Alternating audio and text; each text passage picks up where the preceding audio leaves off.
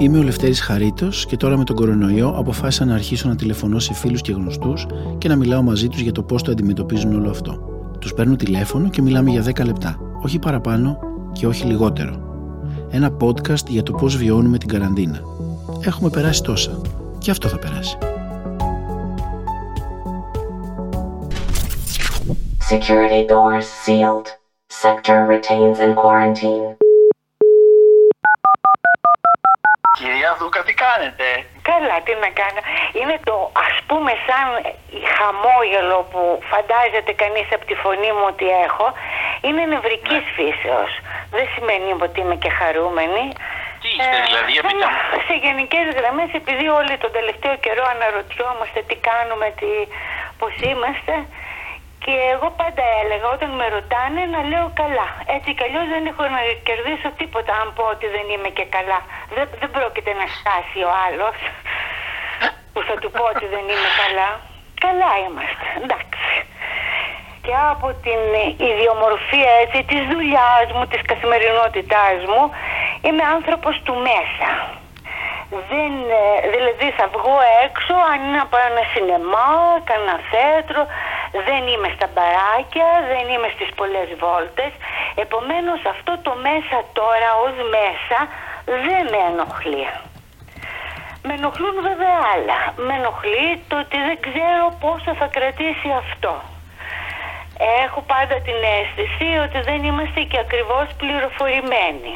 Έκανα το αντίστοιχο που κάνω με εσάς, έκανα με τη μητέρα μου, η οποία μου είπε ότι τώρα που είναι υποχρεωμένη και κυρίως λόγω της μεγάλης κάπως ηλικίας, ότι έχει αντίδραση. Αυτή, ξέρετε, ότι θέλει να είναι έξω να επιβεβαιώνει το γεγονός ότι είναι ζωντανή.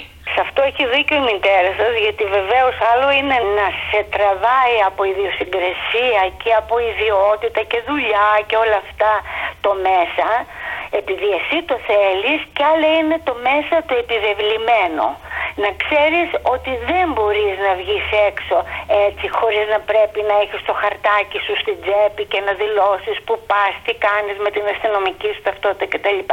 Αυτό πέρα από οτιδήποτε και έτσι φιλοσοφικά να το δούμε είναι μια δυστοπία, μια μορφή ανελευθερίας.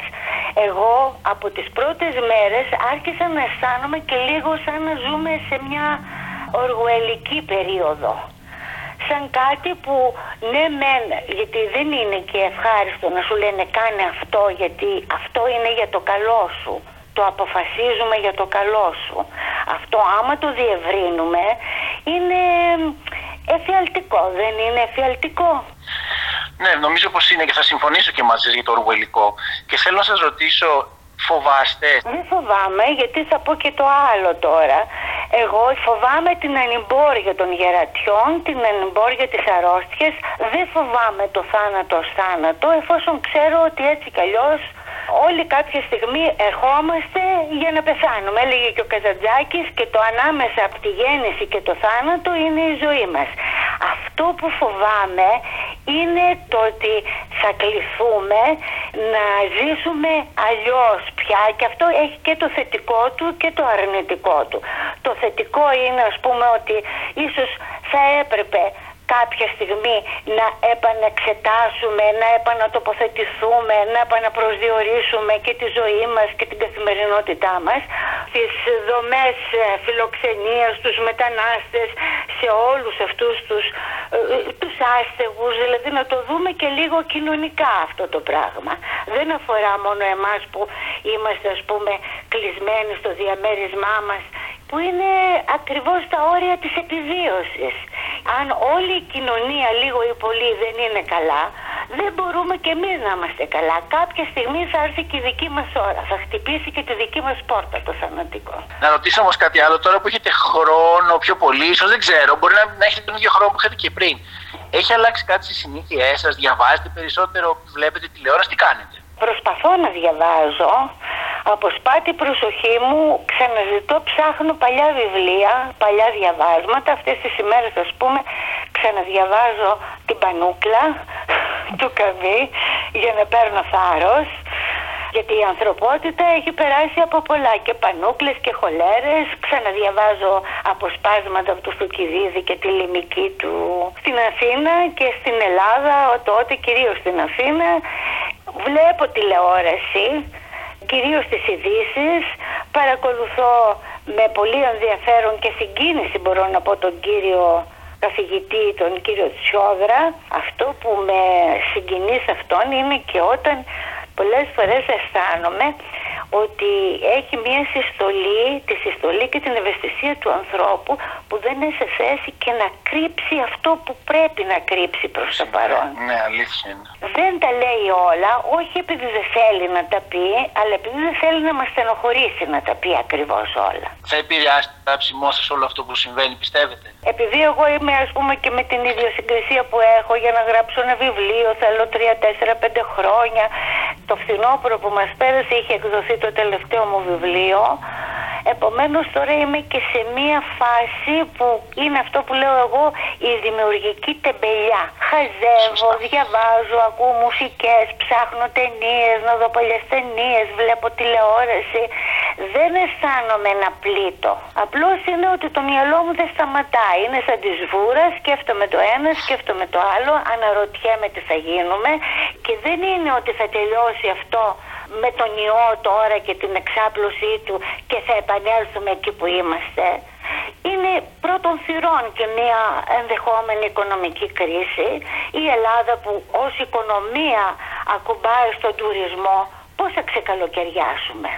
Καταλαβαίνετε. Είναι δηλαδή πολλά τα προβλήματα. Θα αλλάξουμε οι άνθρωποι, θα έρθουμε πιο κοντά. Πιστεύετε τι θα γίνουμε πάλι οι ίδιοι που ήμασταν; Ξέρεις είναι και λίγο στη φύση του ανθρώπου.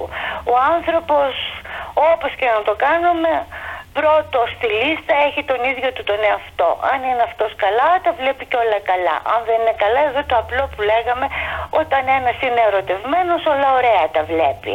Μακάρι να αλλάξουμε αλλά επειδή το τοπίο για μένα είναι δυστοπικό. Θα υπάρχουν δυσκολίες, οικονομικά προβλήματα. Εμένα με ενοχλεί αφάνταστα να μου λένε αν σου τύχει κάτι θα απευθυνθείς στον οικογενειακό σου γιατρό. Απορώ δηλαδή πώς το λένε και στην κατηγορία τη δική μου είναι ο περισσότερος κόσμος. Πολλά προβλήματα στην καθημερινότητα και μετά από όλα αυτά δεν ξέρω γιατί όταν υπάρχουν και πολλές δυσκολίες και όταν δεν υπάρχει και μια δυναμική στην κοινωνία να μας βοηθήσει να γίνουμε καλύτεροι δεν ξέρω πόσο μπορούμε να γίνουμε καλύτεροι. Συνήθως το βλέπουμε και από το Θουκυδίδη ότι οι άνθρωποι τότε με την ελληνική στην Αθήνα είχαν αποθρασινθεί τελείως, ας πούμε. Αισθανόταν ότι σήμερα ζουν, αύριο είναι ποιος ξέρει τι τους περιμένει και το είχαν ρίξει στην τρελή χαρά και στην Θέλω να πω η ιστορία είναι, δεν μας διδάσκει ότι βελτιώνεται και ο άνθρωπος μετά από τις ε, μεγάλες έτσι, πανδημίες, χολέρες, πανούκλες που έχουμε περάσει κτλ. Παρ' όλα αυτά μόλις τελειώσει αυτό πείτε μου κάτι καλό που θα σας έχει λείψει και θα θέλετε να κάνετε. Καλό. Βέβαια, θα μπορούσα να κάνω ας πούμε μια ωραία βόλτα, μια ωραία γύρα στην Αθήνα που αγαπώ πολύ, να πάρω το μετρό, να κατεβώ μοναστηράκι, να κάνω τις γύρες μου σε όλη την παλιά μεταξουργείο, κεραμικό, στον γκάζι, όλα αυτά γύρω γύρω να τα περπατήσω.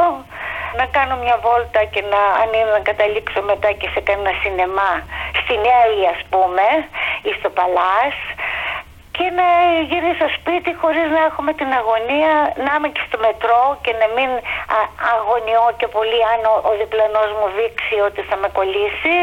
Αυτά τα απλά, τα αυτονόητα, τα καθημερινά. Να μην πλήττουμε με την καθημερινότητά μας. Να μην είμαστε στην κρίνια επειδή δεν κάνουμε και κάτι το σπουδαίο και κάτι το μοναδικό. Αυτό. Κυρία Δούκα, σας ευχαριστώ πάρα πάρα πολύ. Εγώ ευχαριστώ, εγώ ευχαριστώ και εύχομαι να ξαναρχίσει και οι άγριες μέλισσες. Βεβαίως και θα ξαναρχίσουν, με το καλό πρώτα θα αρχίσουν τα πάντα. Ναι, ναι, λοιπόν, να είστε καλά, καλή δουλειά και αισιοδοξία. Ε, εντάξει, αυτά που είπα εγώ είναι υπόθεση αυτογνωσίας, δεν είναι απεσιοδοξία. Ο αισιόδοξος δεν σημαίνει ότι είναι και χαζοχαρούμενος να τα βλέπει όλα, όλα λαμπρά. Σίγουρα, σίγουρα. Εντάξει, λοιπόν. Να είστε καλά. Να είστε καλά και εσείς. Γεια σας. Γεια σας. Είμαι ο Λευτέρης Χαρίτος και αυτό ήταν το podcast «Η Καραντίνα». Ο καλύτερος τρόπος να με ακούτε είναι από το κινητό σας και είναι πολύ απλό. Μπείτε στο Play Store και κατεβάστε οποιαδήποτε δωρεάν εφαρμογή για podcast. Podcast Addict, Pocket Casts, Spotify. Μετά γράψτε pod.gr και θα βρείτε όλα μας τα podcast. Αν πάλι έχετε iPhone, το εικονίδιο για τα podcast είναι MOV και είναι ήδη εγκατεστημένο. Ψάξτε το και θα το βρείτε. Είναι MOV.